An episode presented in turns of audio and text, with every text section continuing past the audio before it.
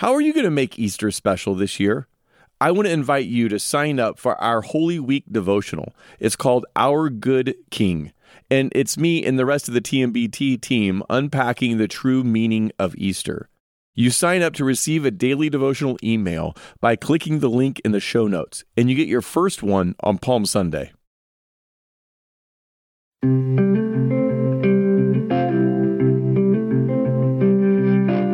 Welcome to 10 Minute Bible Talks, where we connect the Bible to your life in the time it takes to get to work. I'm Keith Simon.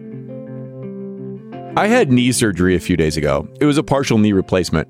Now, I was a little overly optimistic on how my recovery would go. I thought I'd bounce right back and resume normal routine in a few days. My wife was what I'd say was overly pessimistic. Maybe she thought they were cutting off my leg. I don't know, but neither of us were right. So, a couple nights after the surgery, Christina and I ate dinner together, and then she went to a concert with our friends. I was supposed to go to the concert, but the knee wasn't up for it. Before propping my leg up and icing my knee and watching football, I grabbed a very large bag of purple Skittles that a friend had dropped off for me. I was going to watch the game and do some email. Now, while doing those things, I ate an obscene amount of purple Skittles. I keep referring to them as purple Skittles because I'm a Skittle connoisseur, and the Skittles in the purple bag are by far the best. By far. Don't come at me with your tropical Skittles. Anyway, was I hungry when I ate those Skittles? No, not at all. I'd just eaten dinner. Was it good for me to eat that many? Well, of course not. Well, if I wasn't hungry and they weren't good for me to eat, then why eat any Skittles at all? Well, because I wanted a treat. I could have said no, but I didn't. Well, okay, fair enough. We've all been there. But why not just have a few? Maybe a handful. Why go on to gorge myself with Skittles to the point of making myself sick? Well, it's pretty obvious, isn't it? I lack self control when it comes to Skittles. And to be frank, I lack self control in a lot of other areas of my life too. Self control is an indispensable part of a good life. Researchers say that if you have the choice between more intelligence and more self control, choose more self control. People with higher levels of self control have better outcomes in their life. Now, we could have known that had we just read the book of Proverbs, because in chapter 25, verse 28, it says this A person without self control is like a city with broken down walls. Now, in the ancient Near East, the way you protected a city was to build a huge wall around it to keep the enemies out. But if your wall was breached, if there was a hole in it, then you were exposed to every enemy who came along and wanted to attack your city. Now, here's the same verse, Proverbs 25 28, but this time in the message translation. A person without self control is like a house with its doors and windows knocked out. Now, the point is immediately obvious to us, isn't it? You don't want to have a house with all the doors and windows open because anybody who wanted to come along and do some damage or take something would have easy access. So you get the picture by now. If you don't have self control, then you have no defense against any and every desire that wants to come in and raid and rule your life. Without self control, you're controlled by your desires and your impulses. Now, that's a super scary thought because my desires are dangerous if left unchecked. I mean, just think about it. If I don't have self control over my tongue, then I'm going to say untrue things to protect my reputation. Or maybe I'll gossip or tear down other people, or I'll say sarcastic things that hurt people. If I don't have self control over my money, I'll make impulse purchases or splurge on things I don't really need. Eh, that might put me in debt. It will certainly mean that I can't be as generous toward God's kingdom as I otherwise could have been. If I don't have self control over my sexual desires, I'm going to live in lust and pornography and even worse things. If I don't have self control over my emotions, I'm going to lose my temper, be angry, blow up at people, say things I regret, wallow in self pity or worry or fear. Without self control over my time, I'm not going to read my Bible or pray or go to church because I won't be able to resist the temptation to sleep in or scroll through social media or to get something done on my list. Self control is incredibly important to be a well functioning human and a faithful Christian. It's one of the nine virtues Paul calls the fruit of the Spirit. Here's Galatians 5.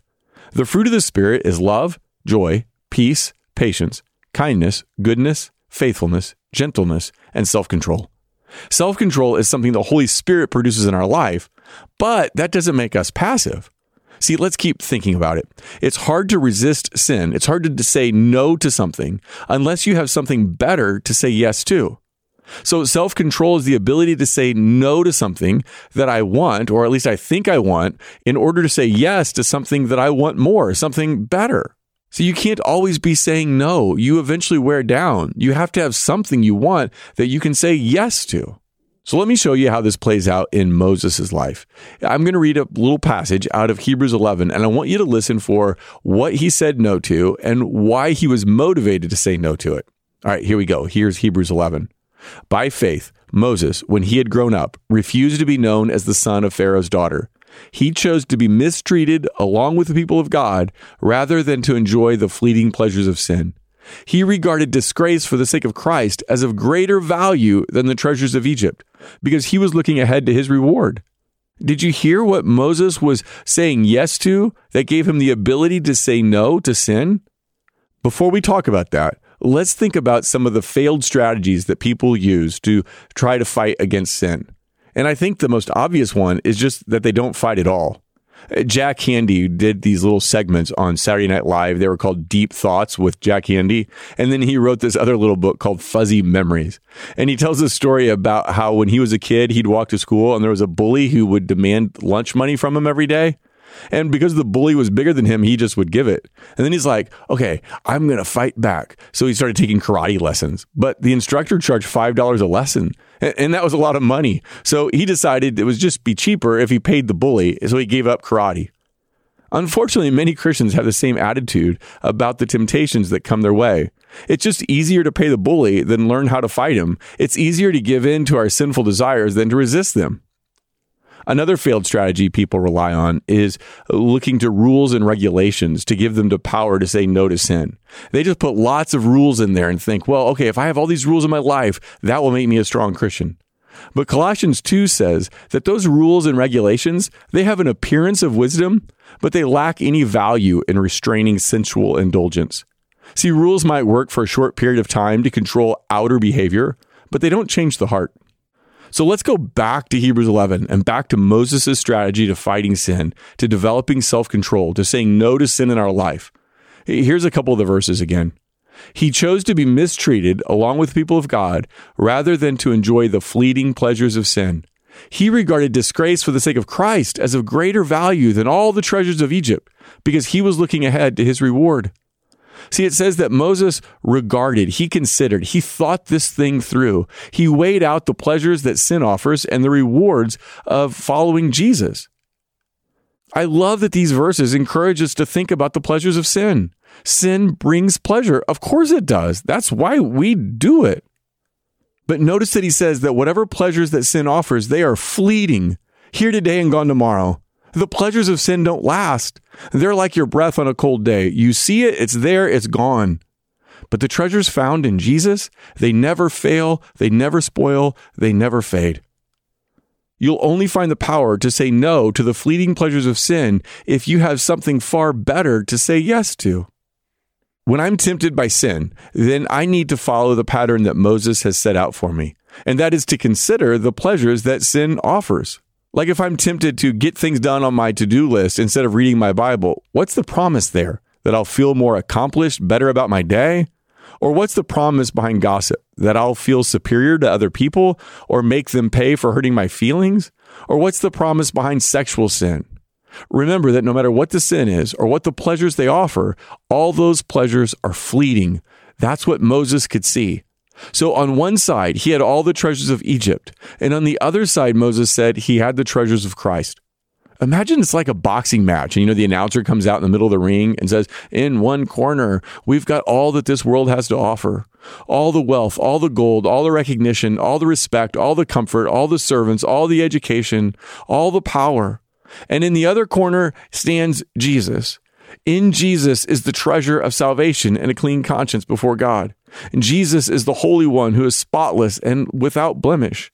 In Jesus, there is no stain or spot of sin or defilement, no lying, no corruption, no error, no imperfection of any kind. Jesus is the only God. In him, all the fullness of God dwells in bodily form. In him are all the treasures of wisdom and knowledge. All things were created by him and through him and for him. He upholds all things by his power.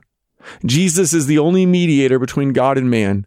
He is the sun that gives light, the physician that heals, the friend that comforts, the pearl of great price that enriches.